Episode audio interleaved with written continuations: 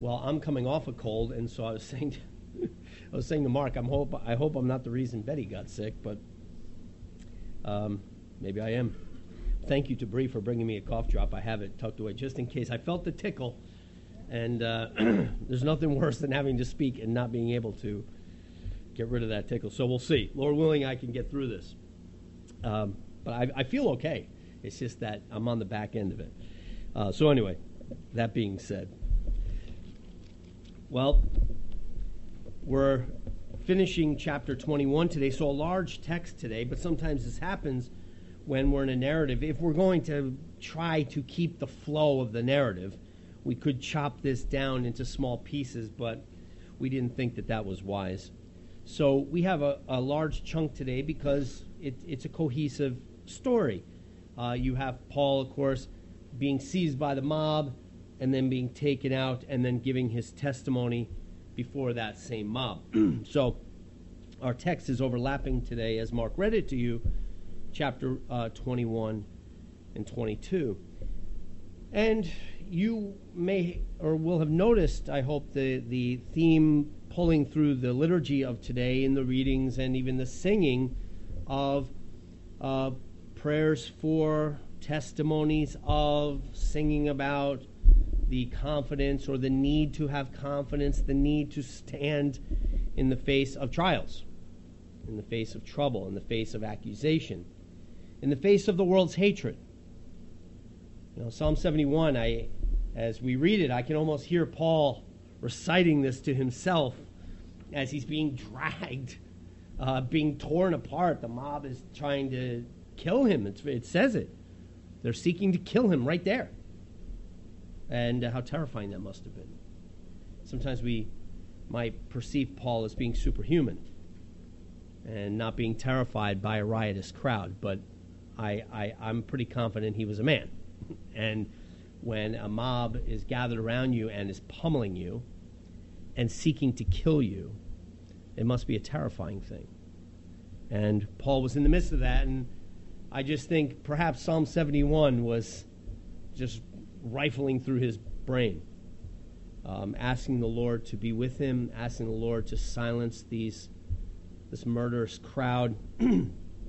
but you you hear the psalmist crying out to the Lord and asking him to not forget him, to be with him in the midst of a trial similar, if you will, poetically, to what Paul was going through.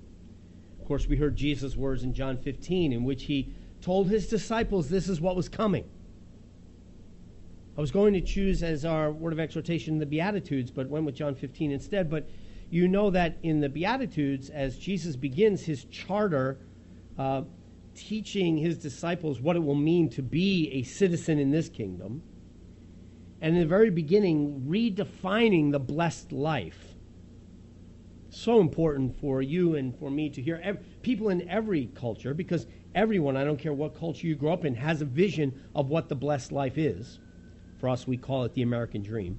but whatever that blessed life is, and however you define it, Jesus redefines by saying, hey, here's what the blessed person is. Here's what describes the blessed person. He's pure in heart. He hungers and thirsts for righteousness. She's meek, a peacemaker, whatever. All these things. But then at the very end, tells us that the one who is blessed is the one who is persecuted for my name's sake. And when that happens to you, he says, and this is very powerful and very convicting, he says, when this happens to you, rejoice and be exceedingly glad. For so they treated the prophets before you. That, those are hard things, but, but, but, but Jesus presents that to us as a very important countercultural vision of what it means to be blessed. and we're to be challenged and chastened by it as we hear it. And today, we get a very intimidating picture of Paul's life. And while probably we have not experienced something to this degree, and I don't know necessarily that we will, uh, again, who knows what the Lord calls each one of us to. But in, in some ways, it's convicting because we suffer much less than this. and yet we yet we struggle with it. Um, so I entitled the sermon today "Pick Up Your Cross," because Jesus essentially in Mark eight, tying into this same theme, says, "If if you want to be my disciple." And I, I assume in here today we, we all would say yes, we want to be that. How many of you want to be a disciple of Christ? If I was one of those interactive pastors, uh, how many of you out there want to be? You know, and, and I assume that all the hand. I'm not that guy. So, um, but I assume that if I were, I assume if I were that guy, uh, and I asked you, how many of you out there want to be the disciple of Christ? We'd all raise our hands. Well, Jesus says, if, if you want to be my disciple, then you need to lose your life. You need to pick up your cross. You need to deny yourself. You need to follow me. If any man seeks to save his life, he will lose it. But if any man loses his life for my sake and for the gospel's, he will save it. So if you want to be my disciple, then in some sense we need to embrace the difficulty, the hard calling that is ours. But it's a hard calling that comes with all of these promises. You know, in John 15, he says, Abide in me. I'll be your life. I'll be the life that flows through you so that you produce fruit. It's not on you to go be an amazing vine. You just be a branch. Just just just abide in me. And you'll bear fruit. Abide in my love. You know, he doesn't even say abide in my sufferings. He says abide in my love. Abide in my joy. He says, I'm telling you this because I want my joy to be full and I want my joy to be in you so that your joy can be full, right? Abide in me. So that my love flows through you, so that my joy flows through you. And yes, so that my life giving fruit flows through you and comes out the other side. Jesus, this is not just a, oh boy, okay, buckle up. This is a hard calling we have, and this is going to be a rough one. There is a truth to that, but it's something that comes with amazing promises. You're, you're not on your own for this. Right? Abide in me. Even in the call to pick up your cross, he doesn't just say point blank, go do it. He says, pick up your cross and follow me. You know, it's not it's not a thing of okay, I'm doing it, you you go do it, and I'll meet you on the other side. It's come follow me. Right? Jesus is Jesus is, is blazing the way. And yes, it's a cross, it's an instrument of death. It it requires you to crucify your own flesh, right? To pick up your cross, deny yourself, but to follow him. And in the later in the John 15, you know, moving into John 16, he says, I'm going to send you a helper. I'm going to send you my Holy Spirit as a comforter and an encourager and a helper to you. As you heard Mark in his opening prayer. So that even when you are dragged before the councils, I'll give you, don't worry about what to say. I'll take care of that for you. I'll give you the words to say when the time comes. So we, we must balance these things. We must balance the fact that we are to pick up our cross, but to know that it's not just, okay, Jesus did it, he kind of showed you how, now you go do it yourself. No, we always do it in Him, united to Him, with Him. so, that's the backdrop, I think, as we come now to this story of Paul. Now, we have two parts to this story. The first is the, the instigation of the whole thing, and then the second is Paul's speech. So let's, let's deal with them in, in turn. The first thing we have is what instigates the, this whole thing. Now, well, remember, this has been building up over the past couple sermons. We know Paul has been getting the word. It's not going to go well in Jerusalem, yet nonetheless, Paul feels the Spirit drawing, drawing him to the fire, not away from it. People have come and begged him. He tells them, Please stop crying. You're breaking my heart, but I, am going. I'm, I'm not stopping this. he gets to Jerusalem, shares the good news with James and the elders about what the Lord had been doing with him in among the Gentiles in all the lands that he traveled to. And they're very happy to hear this, but James has got a pastoral problem on his hands.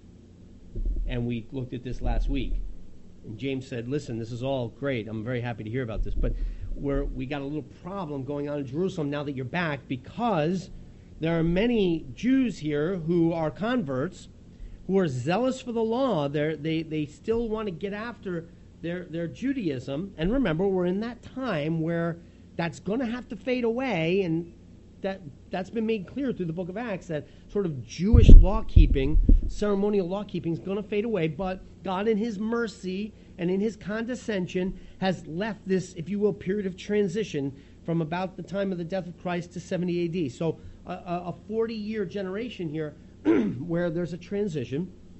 And so you will have this Jewish believers who are zealous for the law, and they hear the word has trickled back to them that, Paul, you're out there telling people not to keep the law, to blow Moses off, not to circumcise their children, and they're all very offended by this. And while, on one hand, I'm sure Paul was bothered that they were bothered, it would be nice if they got the historical redemptive moment they're in. He nonetheless submits to the uh, the call of James, the bishop there, if you will, the, the pastor of the Jerusalem church, when he said, Look, I think why don't we take this strategy? Go down to the temple with these four guys. They're, they're wrapping up their Nazarite vow. Go with them. Why don't you pay for it? Make the gesture, hey, I'm, I'm, I'm, I approve of these guys keeping their Jewish ceremonial law, their ceremonies. I'll pay for it and be with them in the in the process. That would I think that would go a long way toward maybe quelling the, the rumors. And Paul doesn't fight back on this. And he goes, as we know. Which brings us to our text today. Paul goes down, he spends the time, announces that, hey, these guys have done their thing, the, their, their time of purification on the other side is over now, and all is well. But there are a group of Jews who are not believers, who are looking for an opportunity to seize Paul and get a hold of him. It's believed that even some of these Jews have traveled from the synagogues where he's preached in Ephesus and traveled down to, to find a way to waylay Paul and his ministry here. And they begin spreading confusion and spreading accusations. And the accusation that they make is that Paul has taken Gentiles into the temple where they are not allowed to go. Once again, this would play in Jerusalem because there's already word on the street that Paul is blowing off all the ceremonies. That Paul, these don't matter to Paul. And even though he had been there with these four men to fulfill their vows, these guys are coming around and undercutting that by going, he doesn't really believe this stuff. In fact, he tells us not to he tells us to ignore Moses and look, he's even taken excuse me, Gentiles into the temple because they saw him hanging around with this Trophimus from Ephesus who's a Gentile. And so he probably was in there with them. And so they begin spreading these rumors that Paul is violating the law and the, the sanctuary and the sanctity of the temple. Well, this starts up a mob there around Jerusalem, and they come and lay hold of Paul and drag him out of the temple. And as the scriptures say very clearly, they seek to kill him. And again, I, I would just try if you can to put yourself there. These things become like cartoon versions or just sort of mythology or or dehumanized stories as if Paul's being beaten by these people, but he's this courageous warrior for Christ. I mean, it has to be horrifying to have a mob of people attacking you and seeking to kill you, but this is what Paul he knew something was coming, and now he's he's experiencing what he knew was coming to some degree, but I'm sure it was horrible. They seek to kill him. The ruckus becomes so strong, or the event becomes so severe, that somebody runs over to the barracks. Now, the Roman garrison was right there across the street, if you will, from where the temple was. So Rome had an outpost there. And somebody runs over and gets the soldiers, who then come and see this chaotic mess, this riot that's beginning to form. And they come over and they try to get a sense of what's happening. but but they can't understand. Everybody's yelling and screaming. They're yelling in, Ara- uh, in Aramaic. They're yelling in Hebrew. Nobody, these these Roman guys, they can't understand what's going on. They're they're trying to get, hey, well, what's happening here, and they just can't make sense of it. So they decide there's only one thing to do: grab this guy who's being beaten and get him out of there. So they get him, everybody calms down. They get Paul and they drag him out. When they try to ask what's going on and can't get to the bottom of it because the crowd kind of stirs up again, they actually pick Paul up and carry him across the street and say, Look, oh, we got to get him out of the crowd. We're going to take him into the barracks. And so they carry him physically across the street, going to take him into the barracks. And before they get into the barracks, Paul, who I, I don't know what condition he's in at this point, but I, I got to believe he's been roughed, roughed up pretty good, politely, mind you, asks these guys, May I ask you a question? He asks the, he asks the Roman guard, he, he's not fighting for his life. He politely says, Hey, may I, may I speak to you? And they're thrown off by the fact that he's speaking Greek to them. Now, one, because they completely misread who this guy is. They think he's an Egyptian terrorist.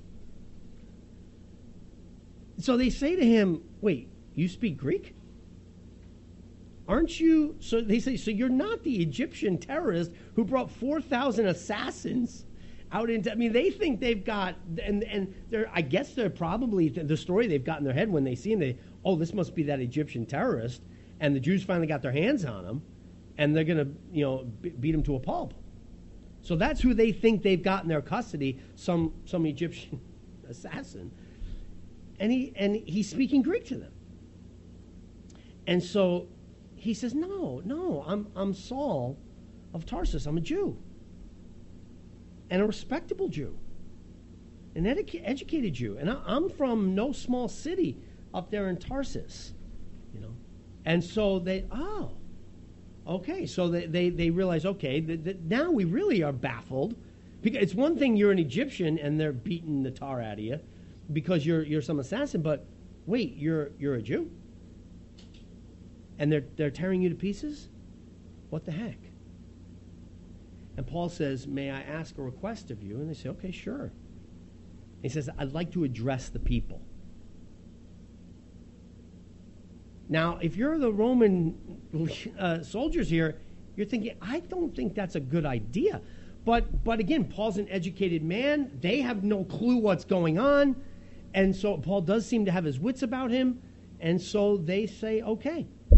And Paul then gets up on the steps and kind of summons for everybody to come in. And he begins to speak to them, but he speaks to them in Hebrew. Not so that these guys can't hear, but because this is our language. This is the heavenly language. And when they hear him speaking in Hebrew, I don't know what they expected him to speak in, perhaps Aramaic, I don't know. But they all hush down. And this riotous crowd gives Paul their ear.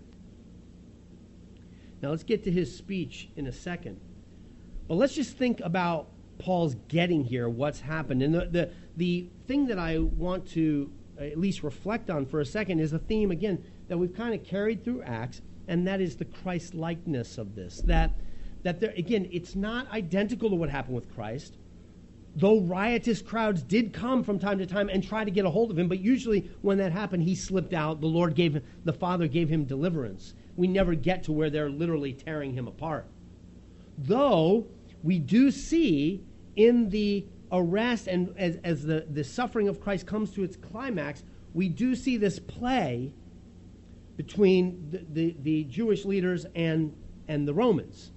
This sort of back and forth. You know, you, you go read the gospel stories, and it's like he's in the hands of the Romans. No, they turn him over here. No, they turn him back. No, they turn him to Herod. No, they turn him back. And so there's this play between the Jews and the Romans in the execution of, of Jesus.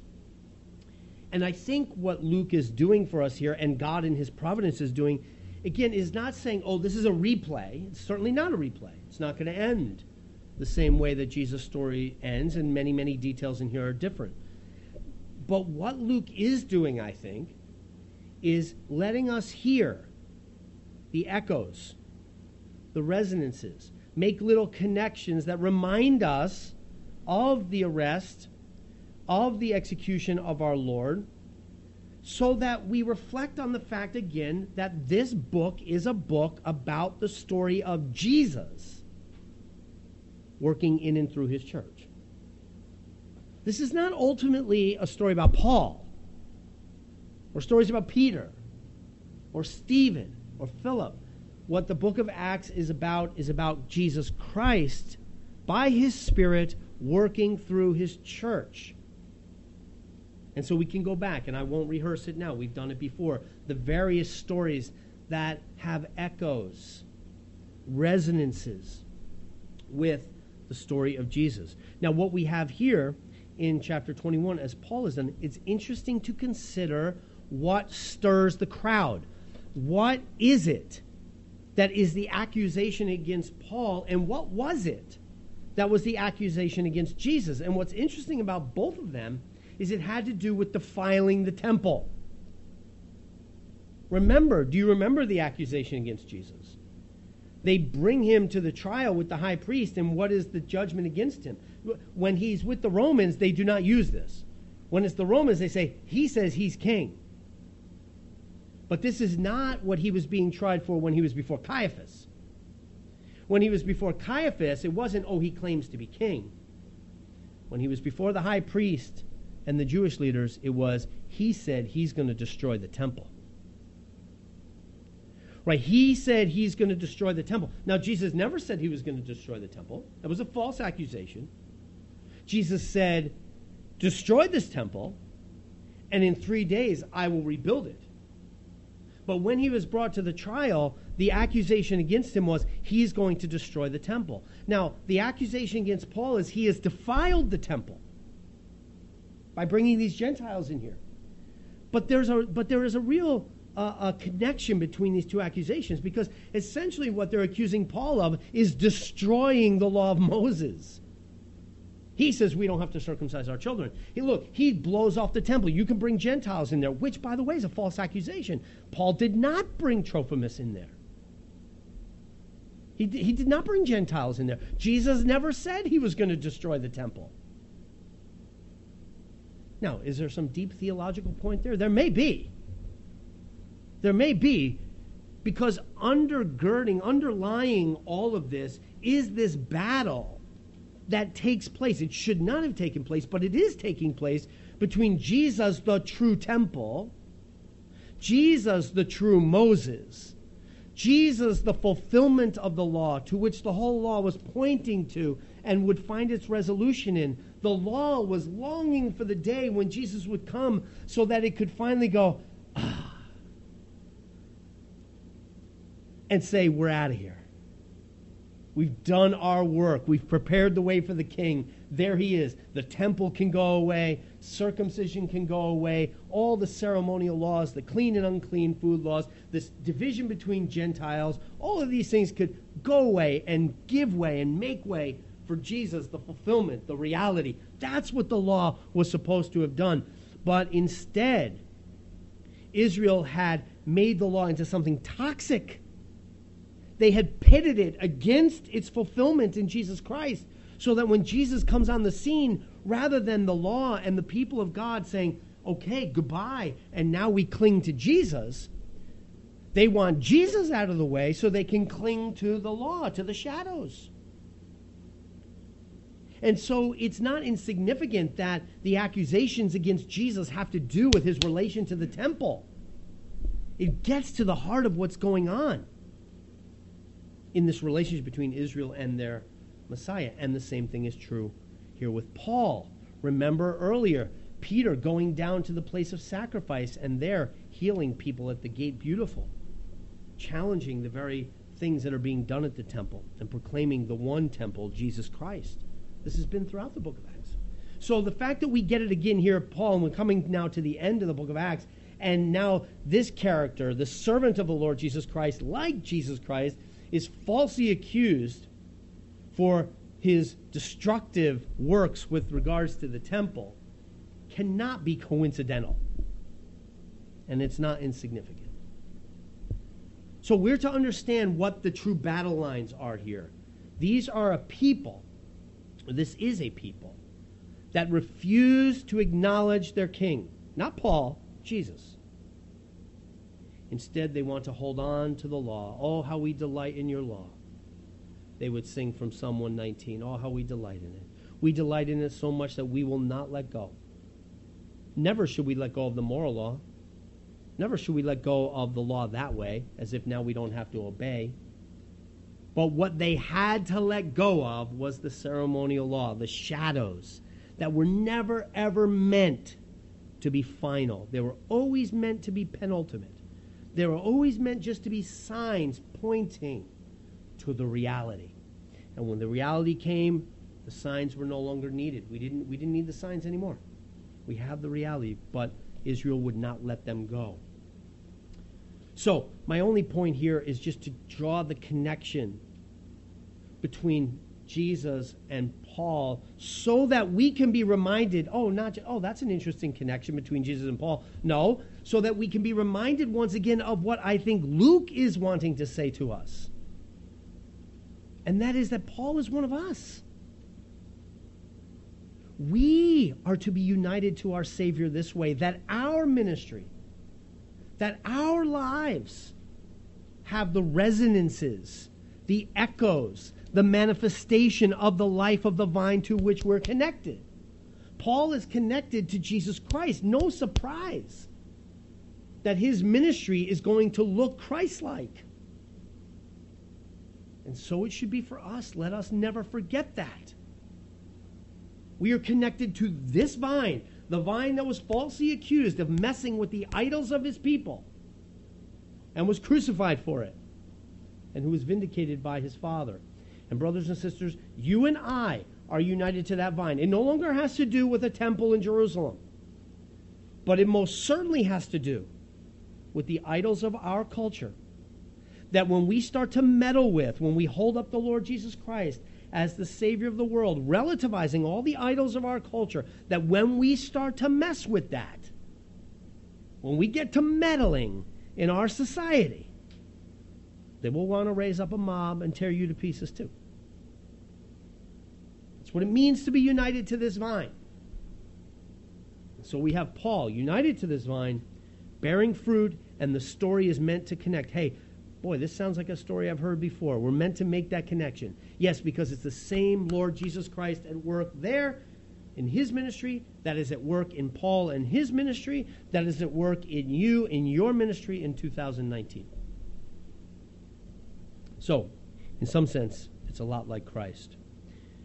But then the second half of the story is not quite like Christ because Christ makes no defense.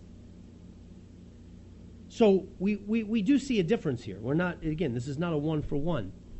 And so we get the second part of the story, and this is Paul's defense. Now, we are going to hear over the next couple weeks this story multiple times. Paul is going to stand and give his defense here to the crowd.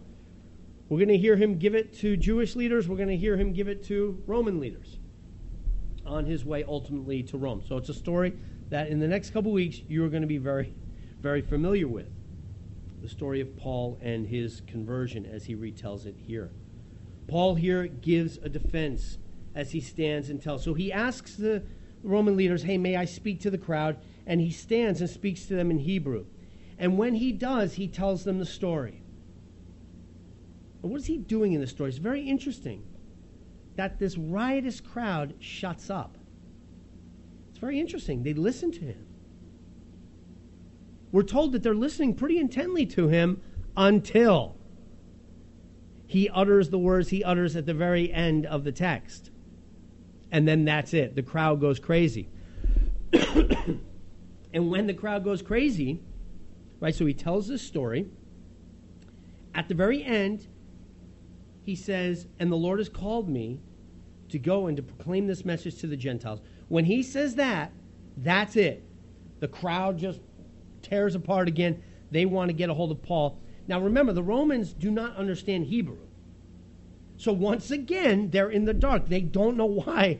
These guys, I can just see they're, they're, they're throwing dirt up in the air and they're yelling and they're shouting. And these Romans thought it was all going swimmingly because it, Paul's talking this riotous crowd has calmed down, and these guys are thinking, hey, this was a pretty good idea letting this guy talk to the crowd. It's really calmed things down. They probably thought he was the Egyptian. And he's up here telling them, I'm a Jew, and telling the story, and this is great. Everything's calm. And then Paul says, and he sent me to go to the Gentiles, And then all of a sudden, while they're talking, dirt's flying up in the air, and they're, they're cursing, and they're yelling, and they're screaming, and they want to tear Paul apart again. And so the Romans are like, all right, we've had enough of this. What did he say? So they grab him and they cuff him, and they tether him to the whipping post, and they're going to whip him now so they can get out of him what did you say that riled the crowd. So Paul allows them to grab him as the crowd's going crazy, tie him up, put ropes around his hands and feet, tie him to the whipping post. The whipping guy gets the whip, and Paul says, Oh, can I ask you one more thing? And okay. And he says, Just by chance, is it okay to whip a Roman citizen? I don't know. If, if, if they're uncondemned, are you allowed just to whip a Roman? I, I assume you are because you're about to do it. And, and they're just blown away by this Roman citizen. So they run over and they say, Hey, we got to be careful how we treat this guy if he's a Roman citizen. So the, the captain comes over and he goes, they're, they're, they're completely confounded by Paul. He's speaking Greek to them. They're like, You're a Roman citizen? Paul says, Yes, I am. I had to pay a lot of money to get my Roman citizenship. Paul says, Well, I was born a Roman citizen. That's like, that's like, whoa. If you really, you'd be, whoa. You know, because, wow, he, he, he won up the guy. The guy says, I bought this. Paul says, Well, I just am. Yeah, I am a Roman citizen. I was born into this. Probably Paul's dad bought it or served in the military and it gained it, and so it was to his family. So Paul has this unique position of actually being this Jew who is born a Roman citizen. Immediately when they hear this, now we heard Paul use this before up in Philippi. After he was beaten, here Paul is trying to avoid a beating. Remember, he's been beaten this way five times. So if he can avoid one, he gets a get, get out of jail free card right here and he pulls it. And they say, Whoa, he's a Roman citizen. We most certainly cannot do that. Already we've probably gone too far chaining him up. And so they release him and say, hey, we, we cannot treat a Roman citizen like this, so we have to be very careful. Paul calls, pulls that card, and he gets out. Now, this will propel him now down a line of other trials he's going to have to go through because they can't do this to him unless they find him guilty, so they're going to have to see if he's guilty. So Paul makes a defense and actually gets himself out of it. Very, very much unlike uh, Jesus, who, when was pushed to asking and claim his rights, did not. And Paul does. And I'm not saying it's a sinful thing. I don't think Paul's trying to get out of suffering for the kingdom, but he's, he is trying to get out of a particular beating in a particular moment if it doesn't have to happen. Uh, who knows what the Lord will have for him down the road. Now, what does Paul tell them we know what stirs them up, but it's interesting what Paul says. And we're going to, again, come to this story again and again uh, as he goes through these different trials. But it's interesting when Paul tells his story. And why do they go silent and listen? I think, interestingly, because he starts out his story saying, I was one of you. I get this anger. I get the beatings. Do you know who I am? I'm Paul, who was Saul. Now, first of all, I, am I, I was raised in Tarsus. I studied under the great rabbi Gamaliel. Right, you all know him. Paul ties himself to Judaism very firmly in this text because he says, You all know Gamaliel, and he says, He was my tutor. All right, I had the best of the best. For, for probably a decade, I was trained under Gamaliel. And then you know, because go talk to the high priests, because they knew who I was, because they assigned me to be the guy who went around and found these, these little nests of Christianity, of the way, is what it was called at this time. I was the guy assigned by the high priest. Go talk to them, they'll, they'll validate my story. I went and uprooted these nests of Christians. I found them. I arrested men and women. I voted, put my word in for their deaths. When, when uh, Stephen was being executed, as he says later, I stood by. I was there. I oversaw the death of Stephen. That's who I am. I was there. I can identify with your idolatry.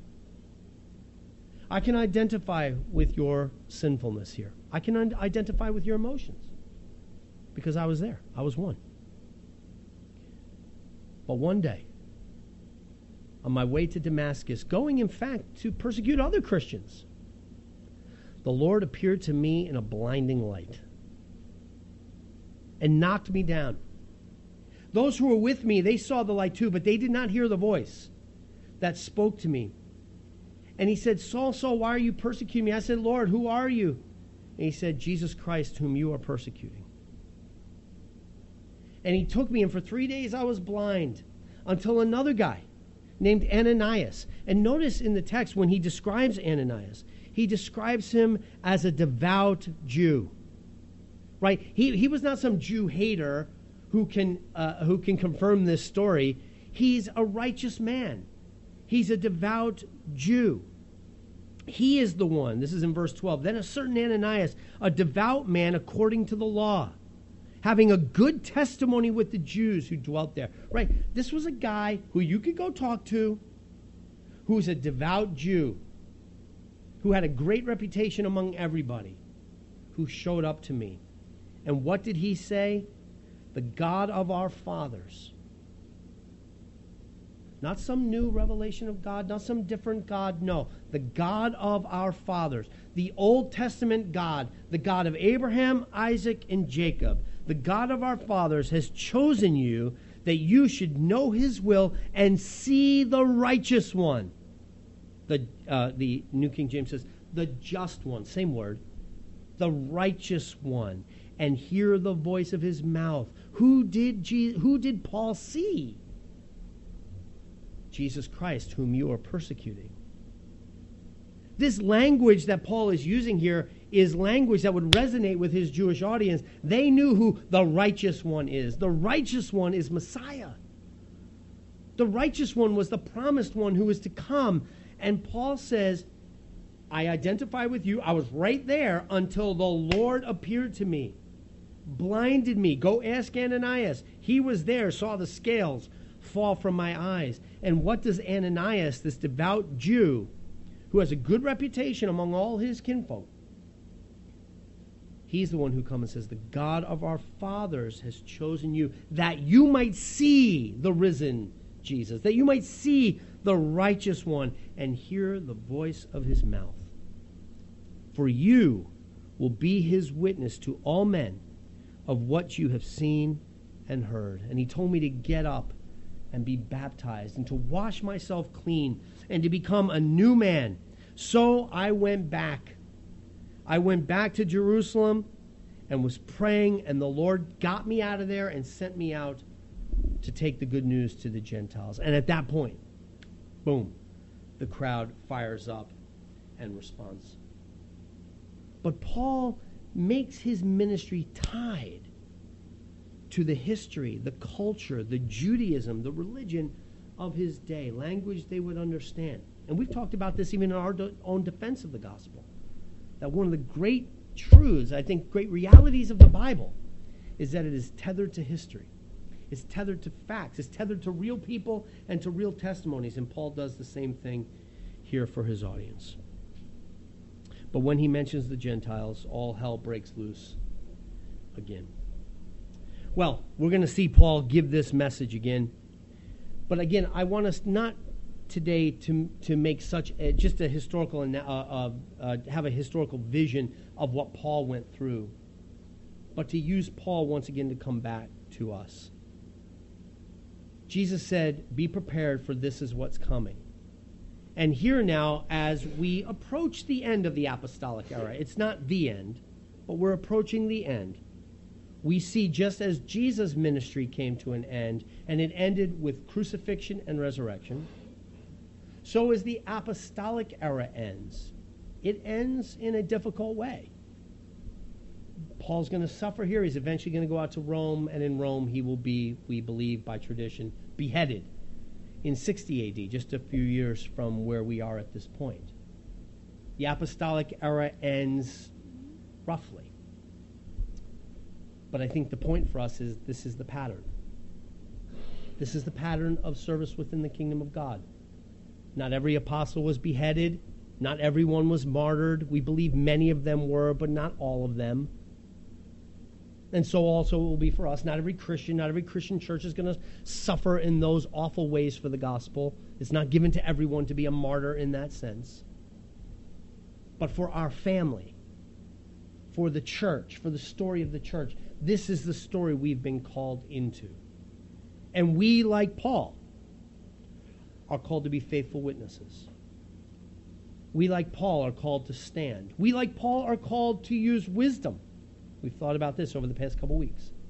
Again, sometimes he rushes headlong into the fray, other times he bolts. Here, Paul uses the language, uh, uh, the, the wisdom of knowing when to speak, when to raise a question, which language to speak in, when to call upon his rights in order to prolong his ministry. Paul used great wisdom, and so are, are we. As we have to do this thing in real time in America, it will require wisdom. There are times to speak, and there's times to shut your mouth. There's times to be bold and courageous, and there's times to get the heck out of Dodge. That's the wisdom that we yearn for, that we pray for, and that the Spirit promises to give. So, my prayer for you and for me and for Affirmation Church is that we be faithful, that we pray for God's equipping Spirit, that we remain united to the vine, so that in Him we might bear much fruit even if that fruit is fruit that comes through suffering, through pruning. May that be God's will for us. Let's pray. Heavenly Father, we thank you for Paul and for his faithfulness. It is by his work, Lord God, that the gospel spread out through Europe and, and Lord, from Europe ultimately to America. We thank you for him and for all the apostles, for faithful servants of yours through the ages. Father, you have called us to be united to the vine and to abide in Jesus Christ. But Father, we know also what that means. It means that we abide in a crucified Savior, but a crucified and risen Savior. So, make us faithful, we pray, to abide in Him, His love and His joy and His peace and His faithfulness and His fruitfulness that we as a church and that we as individuals might be fruitful unto your glory. We pray this in Christ's name. Amen.